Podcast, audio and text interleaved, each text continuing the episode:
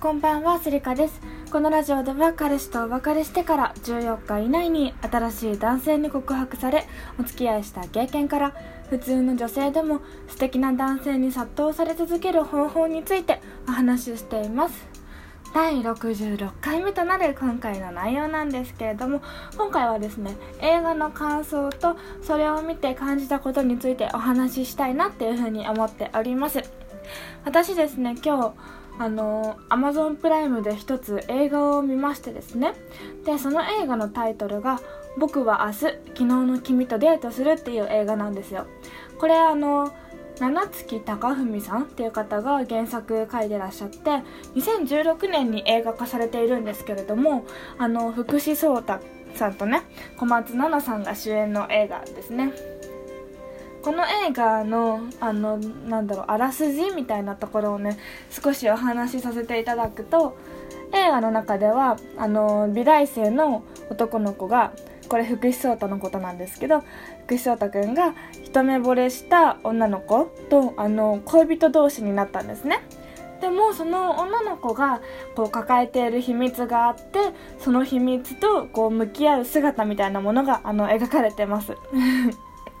そう。あのこの映画をね見るのは私2回目なんですけど小説をね一番最初に読んだんですよ。であのあらすじを知ってたし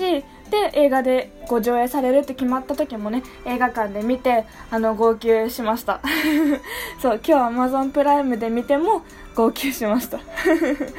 あのこの映画のすごくいいところはあの目の前にいる人とか自分を大切に思ってくれる人との時間をですねあの本当に大切にしようと感じるすごく本当に素敵な映画なんですね。まあ映画の話ばっかりでしたけど小説も本当にすごく良くてなのでもうどちらもぜひ見てほしいなっていうふうに思いました。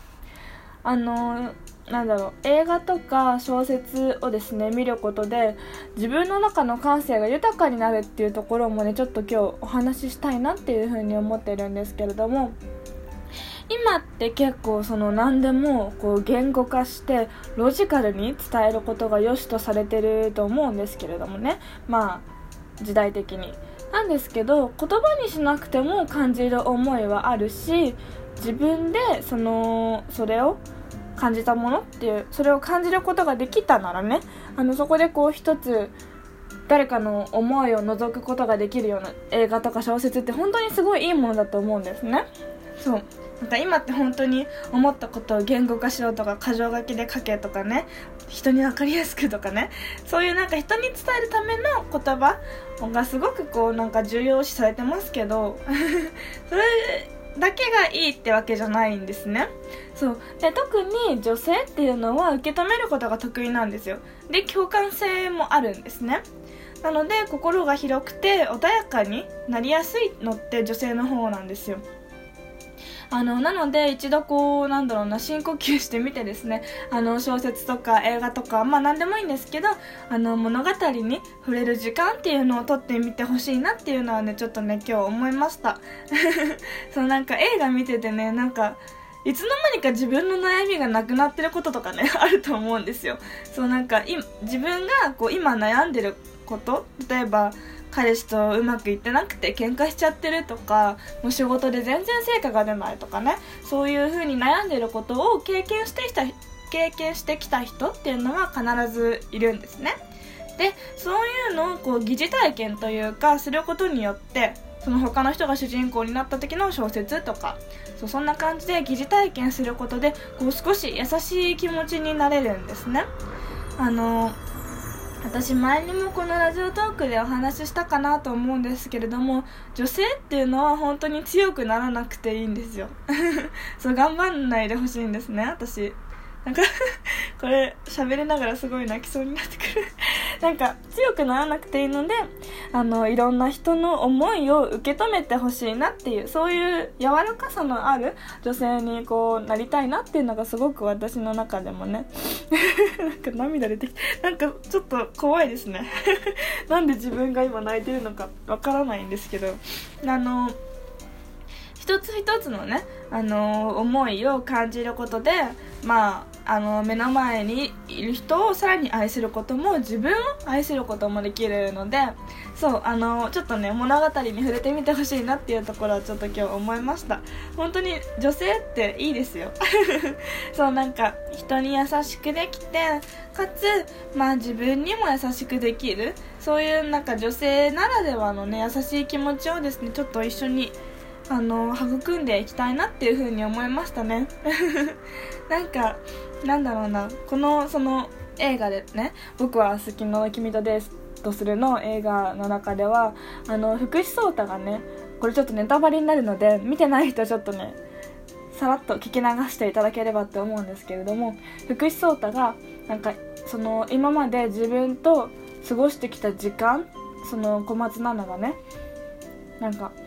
だんだん忘れていくわけですよ。あの昨日の昨日一緒にデートした時間っていうのを今日の小松菜奈は知らないんですね。そう。あのー、時間の流れが逆方向に進んでいるのでデートの記憶っていうのはないわけですよ彼女には。でそれがすごくきついかったんですねその福士蒼汰が映画の中で。でなんかなのにあの目の前にいる小松菜奈は笑ってる。そしてそのなんか時間の流れが違うっていう現実をちゃんと受け止めて自分とデートをしてくれてるっていうところ。でそれがなんで、あのー、ちゃんと受け止めて目の前で笑っていられるんだろうっていうとやっぱりその福士蒼汰のことその映画の中でねを好きなんですね。好きだから一緒にいたい一緒にいたいからどんだけこう自分がきつくても辛くても相手に自分の気持ちが分かってもらえなくてもですね一緒にいられる時間っていうのを大切にしたいから笑ってるんだよっていうところがあって本当にね もう感動感動なんてもんじゃないですね。ちょっと今も私涙が思い出し涙がすごいですけど。あのぜひちょっと見ていただければなって思います。やっぱりその感受性豊かにあってほしいんですよね女性に。なので私最近なんだろう映画とちょっと話がそれるんですけれども絵画とかね見に行きたいなってすごく思ってます。ちょっとまだ行けてないのであのあの感想とかはお伝えできないんですけどその絵とかねその芸術的なものに触れて感じる心みたいなのって絶対養っていった方がいいんですね。あの女性は特に本当に思います。あの言葉にできない感動とか芸術とか魅力とかそういうところを感じるのって本当にあの人間しかできないんじゃないかな。うん。なんか絵画もねそのちょうど最近あのピカソとルソーのあの絵画を題材にした小説みたいなのを最近読んでたんですけれどもあのなんだろうな。あんまりそういう絵画を題材にした小説って読んだことなくて人におすすめされて読んだ読んでみたんですけれどもすごくこうね絵に対する考え方が変わりましたね私も。あの絵なんてわかんないよって私は思ってたんですよ。そんな芸術なんてみたいな。ピカソの絵なんてねあの本当にちょっとよくわからない絵ばっかりじゃないですか。なのでそういうのってわかるわかるわけないなって自分でも思ってたんですけれどもそういうなんか食わず嫌いがすごいもったいないなってっていう風に今の私は思いましたね。あの絵もそういう美術館とか音楽とか小説とかあの本当になんだろうな。クリエイターさんクリエイター めっちゃ頑張りましたね。クリエイターさんたちその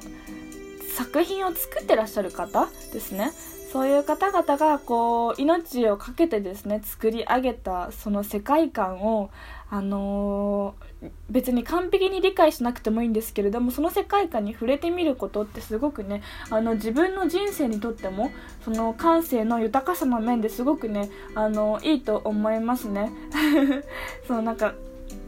なので絵画とか音楽とかまあ、小説映画とかもねあのちょっと、まあ、毎日お仕事で忙しいかとは思うんですけれどもちょっとだけ見る時間をとってあげるっていうのはね本当になんか感受性を豊かにする面でもすごくいいかなっていうふうに思いました。なのでぜひまずはですね Amazon プライム入ってらっしゃる方はちょっと時間を見つけてみてほしいなって思います。あの映画のタイトルもう一回言うと「僕は明日昨日の君とデートする」という映画ですね。はいこの映画を私2回見て2回とも号泣してるので ぜひご覧いただければなっていうふうに思いました。それでは今日はこの配信あ最後に噛んだね。